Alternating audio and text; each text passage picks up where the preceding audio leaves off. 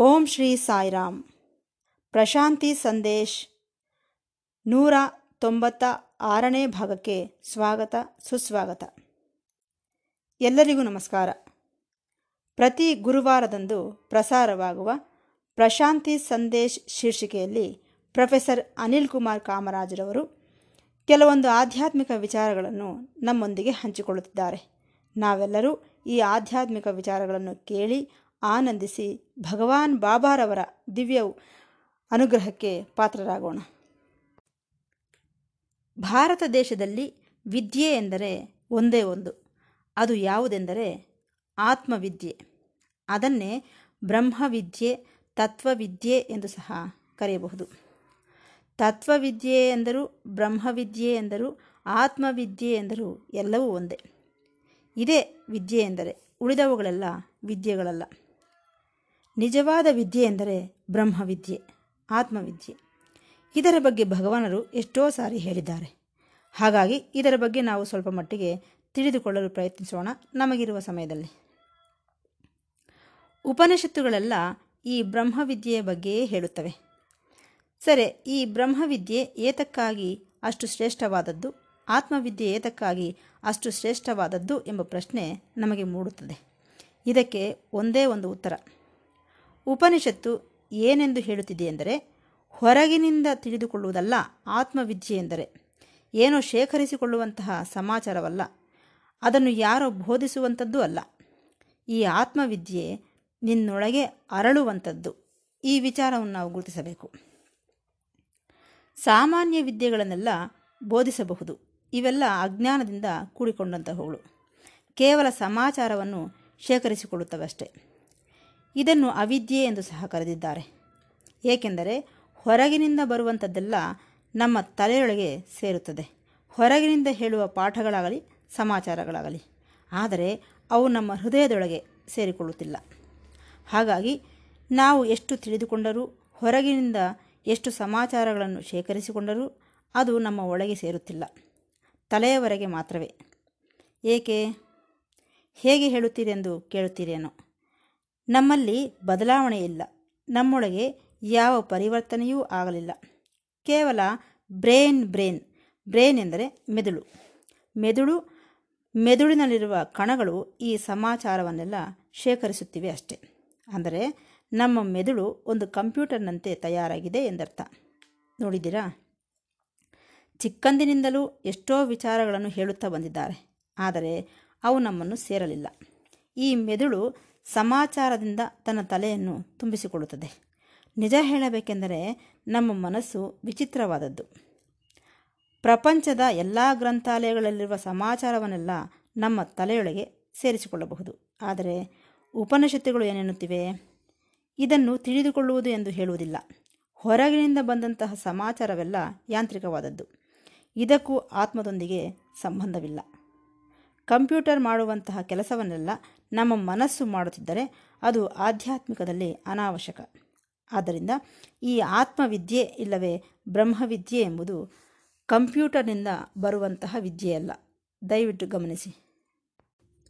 ಏಕೆಂದರೆ ಈ ಕಂಪ್ಯೂಟರ್ಗೆ ಈ ಆತ್ಮದ ಬಗ್ಗೆ ಏನೂ ಗೊತ್ತಿಲ್ಲ. ಹಾಗಾಗಿ ಅದು ಆತ್ಮವಾಗುವುದಿಲ್ಲ. ಇಷ್ಟಕ್ಕೂ ಕಂಪ್ಯೂಟರ್ನ ಕೆಲಸವೇನು? ಯಾವ ಸಮಾಚಾರವನ್ನು ನಾವು ಕಂಪ್ಯೂಟರ್ನೊಳಗೆ ಸೇರಿಸಿದೆವೋ ಅದೇ ನಮಗೆ ಬರುವುದು. ಹೊಸದಾಗಿ ಏನೂ ಬರುವುದಿಲ್ಲ. ಈ ಕಂಪ್ಯೂಟರ್ನಲ್ಲಿ ಸೃಜನಾತ್ಮಕವಾದದ್ದು, ಕ್ರಿಯೇಟಿವಿಟಿ ಏನೂ ಇಲ್ಲ. ನೋ ಸೋಲ್, ಆತ್ಮವೂ ಸಹ ಇಲ್ಲ. ಅಂದರೆ ನಮ್ಮ ಮನಸ್ಸು ಸಹ ಒಂದು ಬಯೋ ಕಂಪ್ಯೂಟರ್ ಆಗಿಬಿಟ್ಟಿದೆ ಎಂದರ್ಥ. ಇದರಿಂದ ಏನು ಪ್ರಯೋಜನ ಹೇಳಿ? ಹಾಗಾಗಿ ಧರ್ಮ, ಆಧ್ಯಾತ್ಮಿಕ ಈ ಬ್ರಹ್ಮವಿದ್ಯೆಯ ಮೇಲೆ ಆಧಾರಪಟ್ಟಿದೆ. ಈ ಆತ್ಮವಿದ್ಯೆ ಎಂಬುದು ನಿನ್ನೊಳಗೇ ನಡೆಯುತ್ತಿದೆ. ನಿತ್ಯ ನೂತನವಾದದ್ದು. ಇದನ್ನು ಯಾರೂ ಸಹ ನಿನಗೆ ಹೇಳಲಿಲ್ಲ ಇದುವರೆಗೂ. ಅದು ಹೊರಗಿನಿಂದ ಹೇಳುವಂಥದ್ದಲ್ಲ. ನೀನು ಅದನ್ನು ಪೋಷಿಸುವುದು ಸಹ ಅಲ್ಲ ಅದು. ಅದು ಸಹಜವಾಗಿಯೇ ನಿನ್ನೊಳಗಿದೆ. ಅಂದರೆ ಈ ಬ್ರಹ್ಮವಿದ್ಯೆ ಮಾತ್ರವೇ ನಿನಗೆ ಆತ್ಮವಿದೆ ಎಂದು ನಿರೂಪಿಸುವುದು. ಇನ್ಯಾವುದೂ ಅಲ್ಲ. ಆದ್ದರಿಂದ ಕೇವಲ ಈ ಮೆದುಳು ಇಲ್ಲವೇ ಮನಸ್ಸು ಎಂಬುದೇ ಸಾಲದು. ಏಕೆಂದರೆ ಅಲ್ಲಿಗೆ ಸೇರಿದ ಸಮಾಚಾರದಿಂದ ನಮ್ಮೊಳಗೆ ಯಾವ ಬದಲಾವಣೆಯೂ ಬರುವುದಿಲ್ಲ.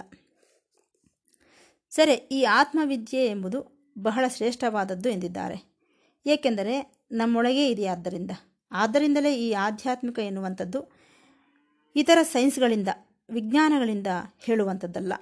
ಯಾರೋ ಹೇಳುವಂಥದ್ದಲ್ಲ. ಏನಾದರೂ ಹೇಳಬಹುದು. ಅಲ್ಲಿ ಎಷ್ಟೋ ವಿಷಯಗಳ ಬಗ್ಗೆ, ಸಬ್ಜೆಕ್ಟ್ಗಳ ಬಗ್ಗೆ ಹೇಳುತ್ತಾರೆ. ಆದರೆ ಆತ್ಮವಿದ್ಯೆ ಆ ರೀತಿ ಹೇಳುವಂಥದ್ದಲ್ಲ. ಹಾಗಾಗಿಯೇ ಈ ಧರ್ಮ ಪ್ರಚಾರಕರಿದ್ದಾರಲ್ಲ, ಅವರೂ ಸಹ ಇದರ ಬಗ್ಗೆ ಹೇಳುವುದಕ್ಕೆ ಪ್ರಾರಂಭಿಸಿ, ಇತರ ಸಬ್ಜೆಕ್ಟ್ಗಳಂತೆ ಹೇಳಿದ್ದನ್ನೇ ಹೇಳುತ್ತಾ, ಅದರಲ್ಲೂ ಅದೆಲ್ಲ ಜ್ಞಾನವೆಂದು ಹೇಳುತ್ತಾ ನಮ್ಮನ್ನು ದಾರಿ ತಪ್ಪಿಸಿದರು. ನಾವೇನಾದರೂ ಆತ್ಮವಿದ್ಯೆಯನ್ನು ಗುರುತಿಸದೆ ಹೋದರೆ ನಾವು ಈ ಕಂಪ್ಯೂಟರ್ನಂತೆ ಕಂಪ್ಯೂಟರ್ಗೆ ಸಮಾನ. ಆದ್ದರಿಂದ ಈ ಆತ್ಮವಿದ್ಯೆ ಬಹಳ ಪ್ರಮುಖವಾದದ್ದು. ಸರಿ, ಈಗ ಏನು ಮಾಡಬೇಕು ಇಲ್ಲಿ? ಕ್ಲಾಸ್ನಲ್ಲಿ ಹೇಳುವವರು ಟೀಚರ್. ಆಧ್ಯಾತ್ಮಿಕ ಮಾರ್ಗದಲ್ಲಿರುವವರು ಗುರು. ಗುರು ಬೇರೆ, ಟೀಚರ್ ಬೇರೆ. ಈ ಆಧ್ಯಾತ್ಮಿಕ ಗುರುಗಳು ನಿನಗೆ ಏನನ್ನೂ ಬೋಧಿಸುವುದಿಲ್ಲ. ಅವರು ಈ ಆಧ್ಯಾತ್ಮಿಕ ವಿದ್ಯೆ ನಿನ್ನೊಳಗೆ ಇದೆ. ಅದನ್ನು ನಿನ್ನೊಳಗೆ ವಿಕಾಸಗೊಂಡು ಪ್ರಕಟವಾಗುವಂತೆ ಅದಕ್ಕೆ ಬೇಕಾದ ವಾತಾವರಣವನ್ನು ಸೃಷ್ಟಿಸುತ್ತಾರೆ. ಊಹಿಸದೇ ಇರುವಂತಹ ಪರಿಸ್ಥಿತಿಗಳನ್ನು ಕಲ್ಪಿಸುತ್ತಾರೆ. ಅದನ್ನು ಪಡೆಯಲು ಬೇಕಾದಂತಹ ವಾತಾವರಣವನ್ನು ಸೃಷ್ಟಿಸುತ್ತಾರೆ.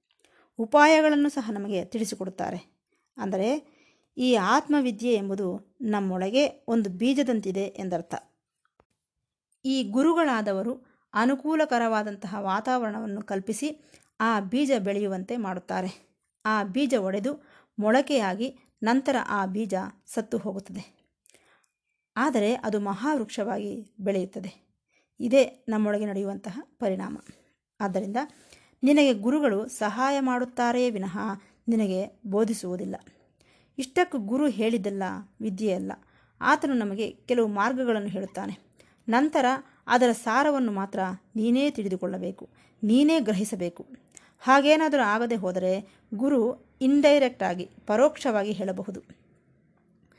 ಸರಿ, ಯಾರು ಅಂತರ್ಮುಖವಾಗಿ ಪ್ರವೇಶಿಸಿ ಆ ಹಂತಗಳನ್ನೆಲ್ಲ ದಾಟಿ ಒಂದು ಮಹಾವೃಕ್ಷದ ಹಂತಕ್ಕೆ ಬೆಳೆದನೋ ಅಂತಹ ಗುರು ಮಾತ್ರವೇ ನೀನು ಬೆಳೆಯಲು ಸಹಾಯಕವಾಗುತ್ತಾನೆ. ಏಕೆಂದರೆ ತಾನು ಅನುಭವಜ್ಞನಾಗಿದ್ದಾನೆ. ತಾನು ಆತ್ಮವಿದ್ಯೆಯನ್ನು ಸಂಪೂರ್ಣವಾಗಿ ಅರ್ಥ ಮಾಡಿಕೊಂಡಿದ್ದಾನೆ ಆತನು ಮಾತ್ರವೇ ನಿನಗೆ ಸಹಾಯ ಮಾಡಬಲ್ಲನು. ಅದು ಬಿಟ್ಟು ನಿನಗೆ ಸಮಾಚಾರವನ್ನು ನೀಡುವಂತಹವನಲ್ಲ. ಇಷ್ಟಕ್ಕೂ ಗುರು ಮಹಾಜ್ಞಾನಿಯಾಗದಿದ್ದರೆ ಇನ್ನು ನಮಗೇನು ಹೇಳುತ್ತಾನೆ ಹೇಳಿ? ಆದ್ದರಿಂದ ಈ ಗ್ರಂಥಗಳು ಸಹ ನಮಗೆ ಅಷ್ಟಾಗಿ ಸಹಾಯ ಮಾಡುವುದಿಲ್ಲವೇನೋ? ಏನೋ? ಕೆಲವು ಮಾರ್ಗಗಳನ್ನು, ಬೋಧನೆಗಳನ್ನು ನೀಡಬಹುದಷ್ಟೆ. ಖುರಾನ್ ಆಗಲಿ, ಬೈಬಲ್ ಆಗಲಿ, ಉಪನಿಷತ್ತುಗಳಾಗಲಿ, ಇವೆಲ್ಲ ನಮಗೆ ಕೆಲವು ಮಾರ್ಗಗಳನ್ನು ತೋರಿಸಬಹುದಷ್ಟೆ. ಬೈಬಲ್ ಗ್ರಂಥವನ್ನು ಓದಿ ಕಂಠಸ್ಥ ಮಾಡಿಕೊಳ್ಳಬಹುದು. ಅದರಲ್ಲಿ ನೀನು ಎಕ್ಸ್ಪರ್ಟ್ ಕೂಡ ಆಗಬಹುದು. ಮಹಾಪಂಡಿತನೂ ಸಹ ಆಗಬಹುದು. ಆದರೆ ನೀನು ಆಧ್ಯಾತ್ಮಿಕ ಜಿಜ್ಞಾಸು ಆಗಲಾರೆ ಎಂದು ನಿಮಗೆ ತಿಳಿಯಪಡಿಸುತ್ತಿದ್ದೇನೆ. ಬೈಬಲ್ ಗ್ರಂಥವನ್ನು ಕಂಠಸ್ಥ ಮಾಡಿಕೊಂಡ ಮಾತ್ರಕ್ಕೆ ಯೇಸು ಪ್ರಭು ನಿನ್ನ ಹೃದಯದಲ್ಲಿ ಜನ್ಮಿಸಿದಂತಲ್ಲ ಅನುಕೂಲಕರವಾದ ವಾತಾವರಣವನ್ನು ಸೃಷ್ಟಿಸಿದಾಗ ಮಾತ್ರವೇ ಯೇಸುಪ್ರಭುವಿನೊಳಗೆ ಜನ್ಮಿಸಿದಂತೆ ಲೆಕ್ಕ. ಅದೇ ಯೇಸುಪ್ರಭುವಿನ ಜನನವೆಂದರೆ. ಆದ್ದರಿಂದ ಗುರು ಎಂತಹ ವಾತಾವರಣವನ್ನು ಕಲ್ಪಿಸಿಕೊಡುತ್ತಾನೆಂದರೆ, ನಮ್ಮೊಳಗಿರುವ ಬೀಜ ಒಡೆದು ಮೊಳಕೆಯಾಗಿ ಮಹಾವೃಕ್ಷವಾಗಿ ನಮ್ಮೊಳಗೆ ವೃದ್ಧಿಗೊಳ್ಳುವ ಅನುಕೂಲಕರವಾದ ಪರಿಸ್ಥಿತಿಯನ್ನು ಗುರು ನಮಗೆ ಕಲ್ಪಿಸುತ್ತಾನೆ ಎಂದು ನಿಮಗೆ ಮನವಿ ಮಾಡುತ್ತಿದ್ದೇನೆ. ಈ ಆತ್ಮವಿದ್ಯೆಯನ್ನು ತಿಳಿದುಕೊಂಡಿದ್ದೇ ಆದರೆ, ಇನ್ನು ಏನನ್ನು ನೀನು ತಿಳಿದುಕೊಳ್ಳುವ ಅವಶ್ಯಕತೆ ಇಲ್ಲ. ಸತ್ಯವನ್ನು ಗ್ರಹಿಸಿದಂತೆಯೇ ಲೆಕ್ಕ. ಆದ್ದರಿಂದ ಇದುವರೆಗೆ ಹೇಳಿದಂತೆ ಆತ್ಮವಿದ್ಯೆ ಎಂಬುದು ಯಾರೋ ಹೊರಗಿನಿಂದ ಬೋಧಿಸುವಂಥದ್ದಲ್ಲ. ಇಷ್ಟಕ್ಕೂ ಈ ಆತ್ಮವಿದ್ಯೆ ಎಂಬುದು ನಿನ್ನ ಬಗ್ಗೆ ಅಲ್ಲ, ಅದು ನೀನೇ. ಏಕೆಂದರೆ ನೀನೇ ಆತ್ಮ. ಹಾಗಾಗಿ ಆತ್ಮವಿದ್ಯೆ ಎಂಬುದು ನಿನ್ನ ಬಗ್ಗೆ ಹೇಳುತ್ತದೆ ಎಂಬುದು ತಪ್ಪು. ಅದು ನೀನೇ. ಅದನ್ನು ಗ್ರಹಿಸಬೇಕು ನೀನು. ಆದ್ದರಿಂದ ಹೇಳುವಂಥವುಗಳೆಲ್ಲ ಅದರ ಬಗ್ಗೆ ಚರಿತ್ರೆಯ ಬಗ್ಗೆ, ಭೌತಶಾಸ್ತ್ರದ ಬಗ್ಗೆ ಅಬೌಟ್ ಅಬೌಟ್ ಹೇಳುತ್ತಿರುತ್ತವೆ ಇತರ ಗ್ರಂಥಗಳು. ಆತ್ಮವಿದ್ಯೆ ನಿನ್ನ ಬಗ್ಗೆ ಹೇಳುವುದಿಲ್ಲ, ಅದು ನೀನೇ. ಇದನ್ನು ದಯವಿಟ್ಟು ಗಮನಿಸಿ. ನೀನು ಗ್ರಹಿಸುವಂತಹ ಸ್ಥಿತಿಯಲ್ಲಿ ನೋಯಿಂಗ್ ಗ್ರಹಿಸಬೇಕು.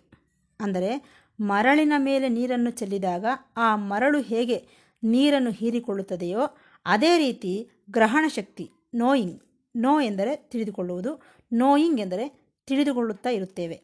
ಸದಾ ತಿಳಿದುಕೊಳ್ಳುತ್ತಲೇ ಇರಬೇಕು. ಆ ರೀತಿ ಇದ್ದಾಗ ನಿನ್ನ ಅಂತರಾತ್ಮವಿದೆಯಲ್ಲ, ಅದು ಒಂದು ದ್ವಾರದಂತಿರುತ್ತದೆ. ಆಗ ನಿನ್ನ ಆತ್ಮವಿದ್ಯೆ ನಿನ್ನೊಳಗೆ ಸೇರುತ್ತದೆ. ಅದೇ ಬ್ರಹ್ಮವಿದ್ಯೆ ಎಂದು ಗಮನಿಸಿ. ಇದುವರೆಗೂ ಹೇಳಿದಂತೆ ಇತರ ಸಬ್ಜೆಕ್ಟ್ಗಳೆಲ್ಲ ಪದಾರ್ಥ ಜ್ಞಾನದ ಬಗ್ಗೆ ಹೇಳುತ್ತವೆ. ರಾಸಾಯನಿಕ ಶಾಸ್ತ್ರ, ಇತಿಹಾಸದ ಬಗ್ಗೆ, ಮಾನಸಿಕ ಶಾಸ್ತ್ರದ ಬಗ್ಗೆ ಹೇಳುತ್ತದೆ. ಆದರೆ ನೀನೇ ಎಂದು ಹೇಳುವುದು ಈ ಬ್ರಹ್ಮವಿದ್ಯೆ ಮಾತ್ರವೇ. ಸ್ಕೂಲ್ಗಳಾಗಲಿ, ಕಾಲೇಜುಗಳಾಗಲಿ, ಯೂನಿವರ್ಸಿಟಿಗಳಾಗಲಿ ಇವು ಯಾವುವೂ ಸಹ ಈ ಜ್ಞಾನವನ್ನು ನೀಡುವುದಿಲ್ಲ. ಮಹಾ ಎಂದರೆ ಇಂಡೈರೆಕ್ಟ್ ಆಗಿ, ಪರೋಕ್ಷವಾಗಿ ಸಹಕರಿಸಬಹುದು. ಸೂರ್ಯದೇವನನ್ನು ಆತ್ಮವಿದ್ಯೆಯ ಬಗ್ಗೆ ಹೇಳಬೇಕೆಂದು ಪ್ರಾರ್ಥಿಸಿದನು ಒಬ್ಬ ಸಾಧಕನು. ಇದೆಂತಹ ಹುಚ್ಚುತನವೋ ನೋಡಿ. ಅದು ಹೇಳುವಂಥದ್ದೇ, ಇಲ್ಲವೇ ಬೋಧಿಸುವಂಥದ್ದೇ. ಇಷ್ಟಕ್ಕೂ ಗುರುವನ್ನು ಸೇರುವುದು ಹೇಗೆ? ಅದೇ ರೀತಿ ಈ ಶಿಷ್ಯನು ಸಹ ಅದನ್ನು ತಿಳಿದುಕೊಳ್ಳುವಂಥದ್ದಲ್ಲ ಎಂದು ಗ್ರಹಿಸುವುದು ಯಾವಾಗ? ಪ್ರತಿಯೊಬ್ಬ ಶಿಷ್ಯನು ಗುರುವನ್ನು ಕೇಳುತ್ತಿರುತ್ತಾನೆ. ಆತ್ಮವಿದ್ಯೆಯ ಬಗ್ಗೆ ಹೇಳಿ ಹೇಳಿ ಎಂದು.